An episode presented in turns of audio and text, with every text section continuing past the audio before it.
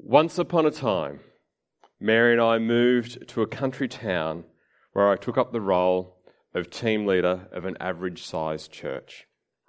We bought the house. Everyone in the street soon knew that a pastor was moving in, well before the removalist truck arrived late at night, scaring the dickens out of our immediate neighbour, almost leapt out of his bed. Not the smoothest of starts.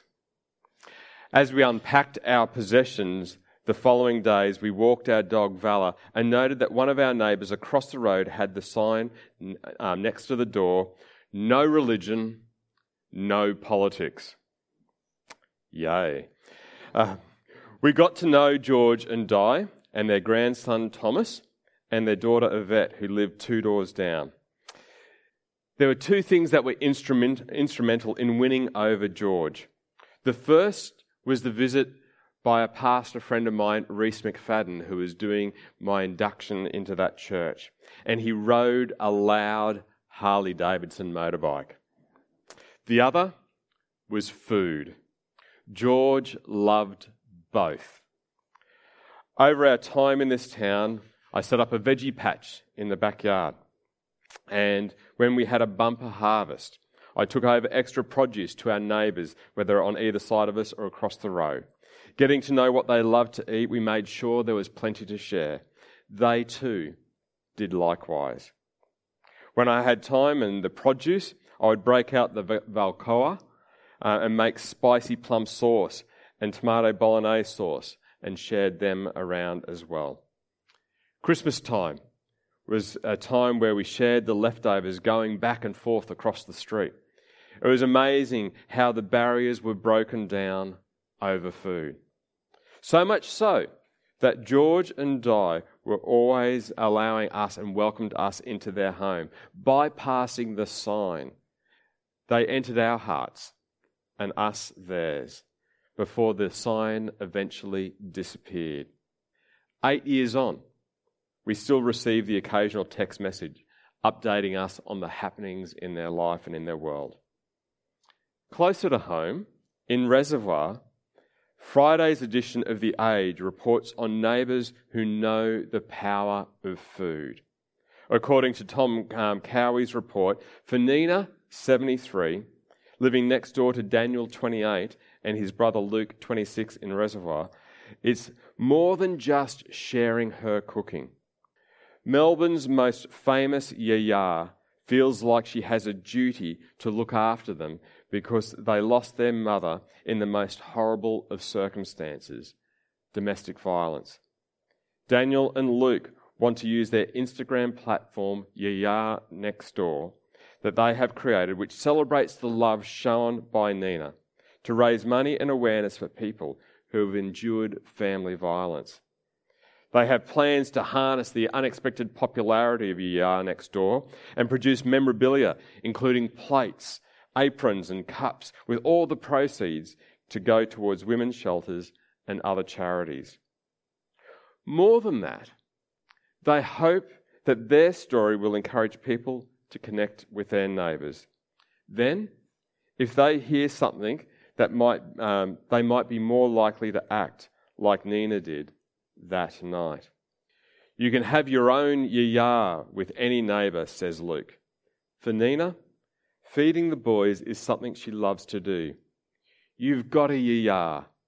I look after you now. That's it, Nina tells them. Hugh Mackay writes Within family and among friends, preparing food for someone else is the most eloquent way of expressing love, care, friendship, welcome, forgiveness, or even reconciliation.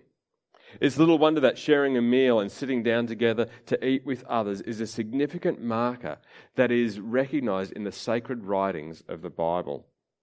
With drive throughs that run 24 hours a day and fast food outlets that litter the countryside, it's easy for us to fail to realize the significance of offering hospitality, a meal to someone that um, meant uh, and what it meant in the Old Testament and the New Testament for Abraham. In Genesis 18, we hear, which we heard earlier from Tessa, To offer a meal to people passing by on a journey was of utmost importance. Let's remind ourselves of some of that. One day, Abraham was sitting at the entrance of his tent during the hottest part of the day. He looked up and noted, uh, noticed three men standing nearby. When he saw them, he ran to meet them and welcomed them, bowing low to the ground. My Lord, he said, if it pleases you, stop here for a while. Rest in the shade of this tree while water is brought to wash your feet. And since you've honored your servant with this visit, let me prepare some food to refresh you before you continue on your journey.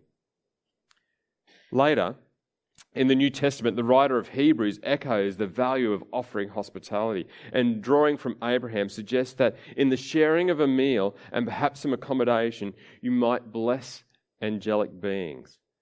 Hebrews 13, 1 to 3 says this Keep on loving each other as brothers and sisters. Don't forget to show hospitality to strangers, for some who have done this have entertained angels without realizing it.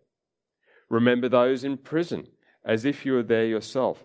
Remember also those being mistreated as if you felt their pain in your own bodies. In Jesus' day, people tended to eat with their own kind. Not just Jew with Jew or Gentile with Gentile. Gentiles was basically anyone who was, wasn't a Jew. There were three sort of cultural groups in the minds of the Jews. There was the Jews, there was the Samaritans that were the half caste, half Jew, half Gentile, and then there was the Gentiles as well. But for these eating situations, it wasn't just about Jews eating with Jews, it was within your own class structure as well. The similar social standing where people would eat with people of their own class. To break these social class boundaries was frowned upon. It's little wonder then that Jesus, when he accepted an invitation to, to eat with a sellout to the Roman occupiers of Israel, a tax collector, and his mates, it was inconceivable in the minds of the religious elite. Matthew chapter 9, verses 9 to 13, we read As Jesus was walking along, he saw a man named Matthew sitting in his tax collector's booth. Follow me and be my disciple, Jesus said to him. So Matthew got up and followed him. Later, Matthew invited Jesus and his disciples to his home as dinner guests, along with many tax collectors and other disreputable sinners. But when the Pharisees saw this, they asked his disciples, Why does your teacher eat with such scum? When Jesus heard this, he said, Healthy people don't need a doctor, sick people do. Then he added, Now go and learn the meaning of the scripture. I want you to show mercy, not sacrifices. For I have come not to those who think they are righteous, but those who know they are sinners. Jesus developed a reputation regarding his eating and drinking habits. Jesus, the Son of Man, rebuffs the comments and the gossip made by complainers in Matthew chapter 11, verses 18 and 19. For John didn't spend his time eating and drinking, and you say he's possessed by a demon. The Son of Man, Jesus referring to himself, on the other hand, feasts and drinks, and you say he's a glutton and a drunkard, and a friend of tax collectors and other sinners.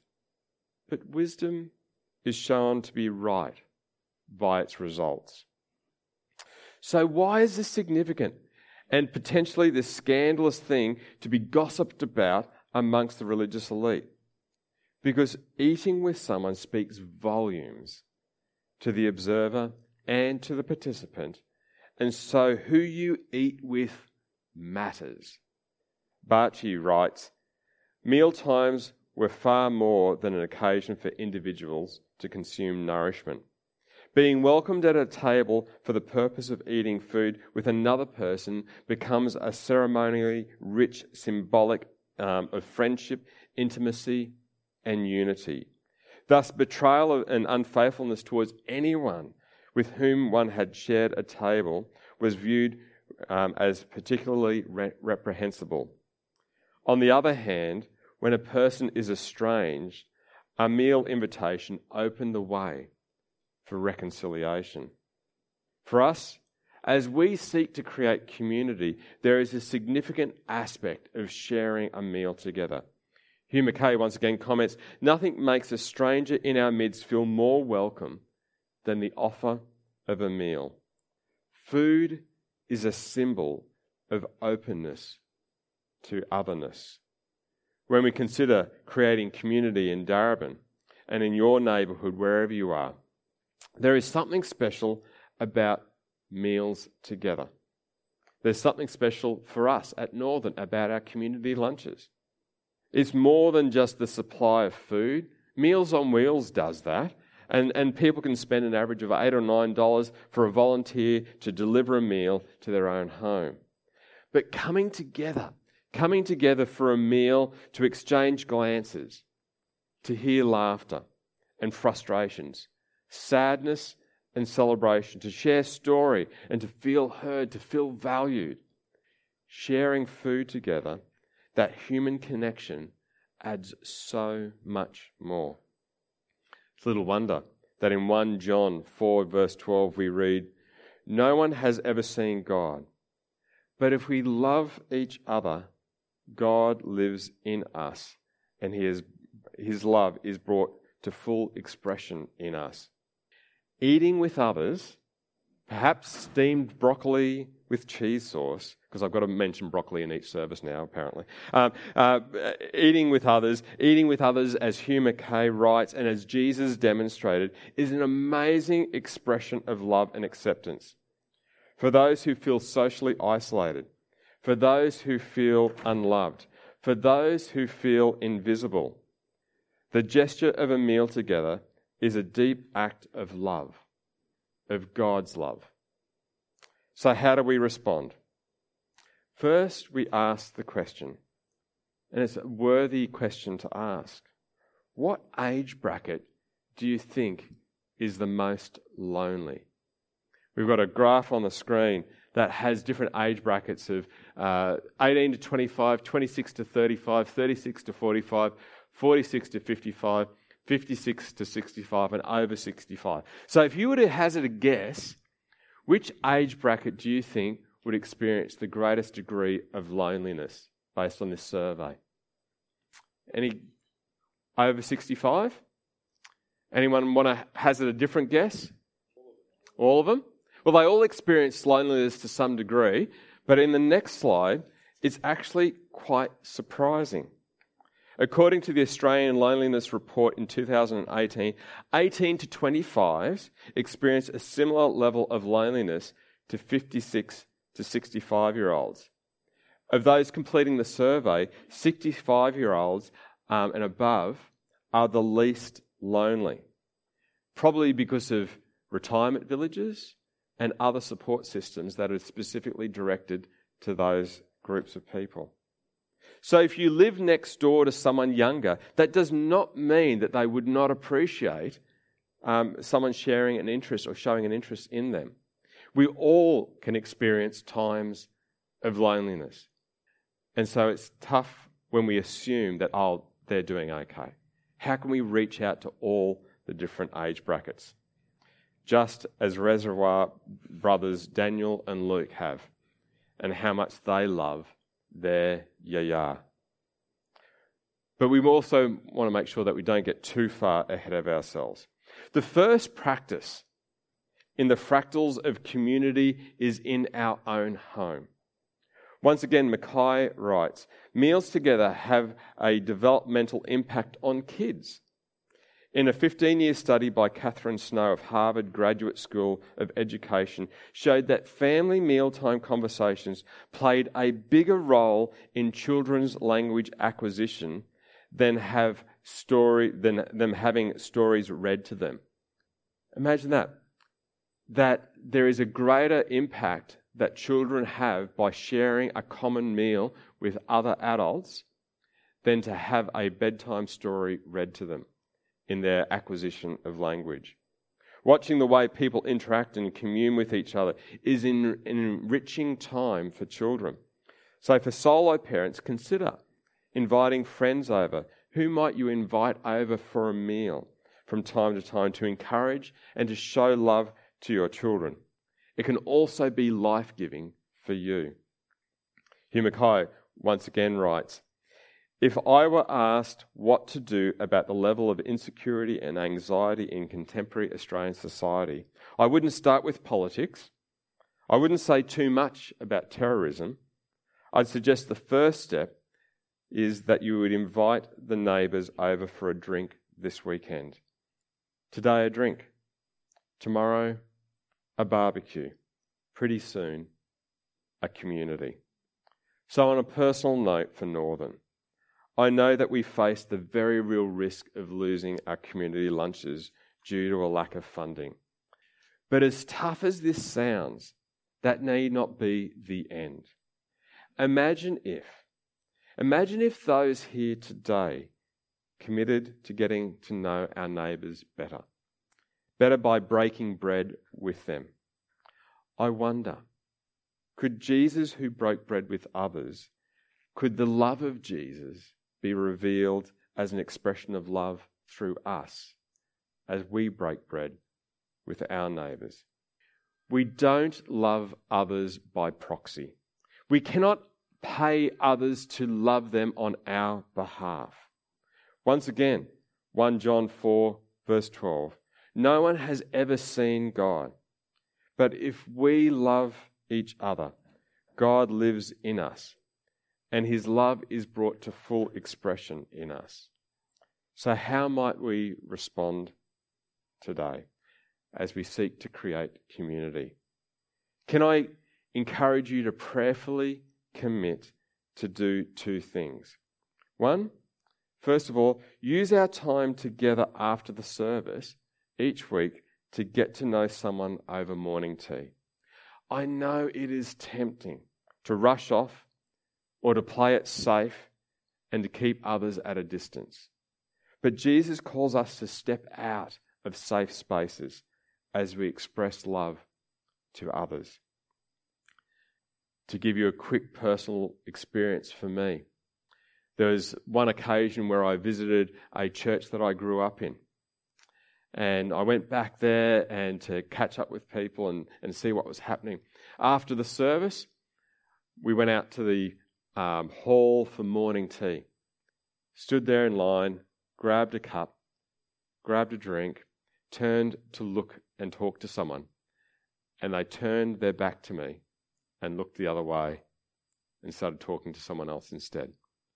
Compare that experience to another experience that I had at a church in Canberra where after the service, someone came up to me and said, Hey, listen, you're new here. Great to see you.